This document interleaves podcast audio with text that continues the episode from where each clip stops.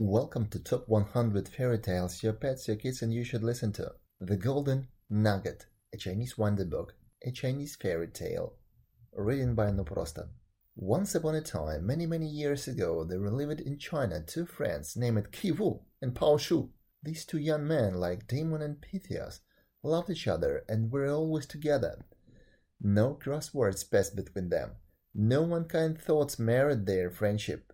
Many an interesting tale might be told of their unselfishness, and of how the good fairies gave them the true reward of virtue. One story alone, however, will be enough to show how strong was their affection and their goodness. It was a bright, beautiful day in early spring when Qi Wu and Pao Shu set out for a stroll together, for they were tired of the city and its noises.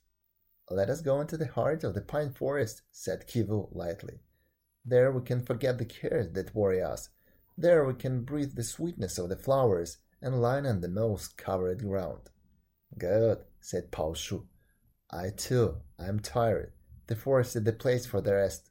Happy as two lovers on a holiday, they passed along the winding road, their eyes turning in longing toward the distant tree tops. Their hearts beat fast in youthful pleasure as they drew nearer and nearer to the woods. For thirty days I have worked over my books, sighed Qi Wu. For thirty days I have not had a rest. My head is stuffed so full with wisdom that I am afraid it will burst. Oh, for a breath of the pure air blowing through the greenwood! And I, added Pao Shu sadly, have worked like a slave at my counter, and found it just as dull as you have found your books. My master treats me badly, it seems good indeed to get beyond his reach. Now they came to the border of the grove, crossed a little stream, and plunged headlong among the trees and shrubs. For many an hour they rambled on, talking and laughing merrily, when suddenly, on passing round a clump of flower-covered bushes, they saw shining in the pathway directly in front of them a lump of gold. See, said both, speaking at the same time and pointing toward the treasure. Qi Wu, stooping, picked up, then nudged. It was nearly as large as a lemon, and was very pretty. It's yours, my dear friend, said he, at the, the same time handing it to Pao Shu. Yours because you saw it first. No, no, answered Pao Shu. You are wrong, my brother, for you were first to speak.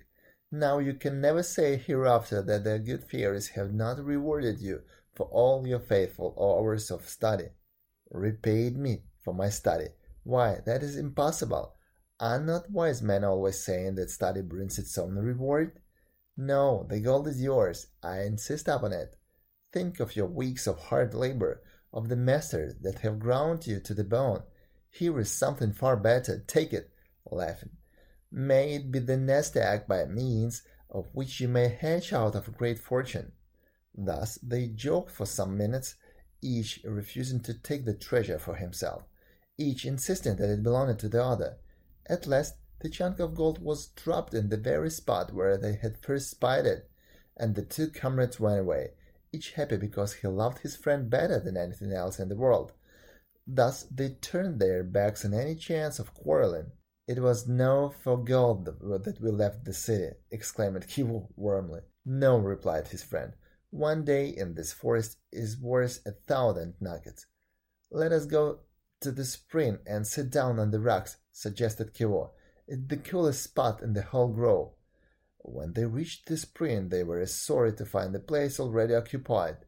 A countryman was stretched at full length on the ground. Wake up, fellow, cried Pao Shu. There is money for you nearby. Up yonder path, a golden apple is waiting for some man to go and pick it up. Then they described to the unwelcome stranger the exact spot where the treasure was, and were delighted to see him set it out in eager search. For an hour they enjoyed each other's company, talking of all the hopes and ambitions of their future, and listening to the music of the birds that hopped about on the branches overhead. At last they were startled by the angry voice of the man who had gone after the nugget. What trick is this you have played on me, masters? Why do you make a poor man like me run his legs off for nothing on a hot day? What do you mean, fellow? asked Wu astonished. Did you not find the fruit we told you about? No, he answered in a tone of half hidden rage. but in its place a monster snake, which I cut in two with my blade. Now the gods will bring me bad luck for killing something in the woods. If you thought you could drive me from this place by such a trick, you will soon find you were mistaken, for I was first upon this spot, and you have no right to give me orders. Stop your chatter, bumpkin, and take this copper for your trouble. We thought we were doing you a favor. If you are blind, there is no one but yourself to blame. Come, Pao Shu, let us go back and have a look at this wonderful snake that has been hiding in a chunk of gold. Laughing merrily, the two companions left the countryman and turned back in search of the nugget. If I am not mistaken, said the student, the gold lies beyond the fallen tree. Quite true. We shall soon see the dead snake. Quickly they crossed the remaining stretch of pathway, with their eyes fixed intently on the ground. Arriving at the spot where they had left the shining treasure, what was their surprise to see not the lamp of gold, not the dead snake described by the idler, but instead two beautiful golden nuggets, each larger than the one they had seen at first. Each friend picked up one of these treasures and handed it to joyfully to his companion. At last the fairies have rewarded you for your unselfishness, said Qi Wu. Yes, answered Pao Shu, by granting me a chance to give you your desserts. Thank you for listening. If you enjoyed this story, share it with your friends and family. If you learned something, say it in the comments. Please review our channel and add it to your favorites. Tomorrow we will listen to The Phantom Vessel, another Chinese fairy tale. Thank you and see you tomorrow.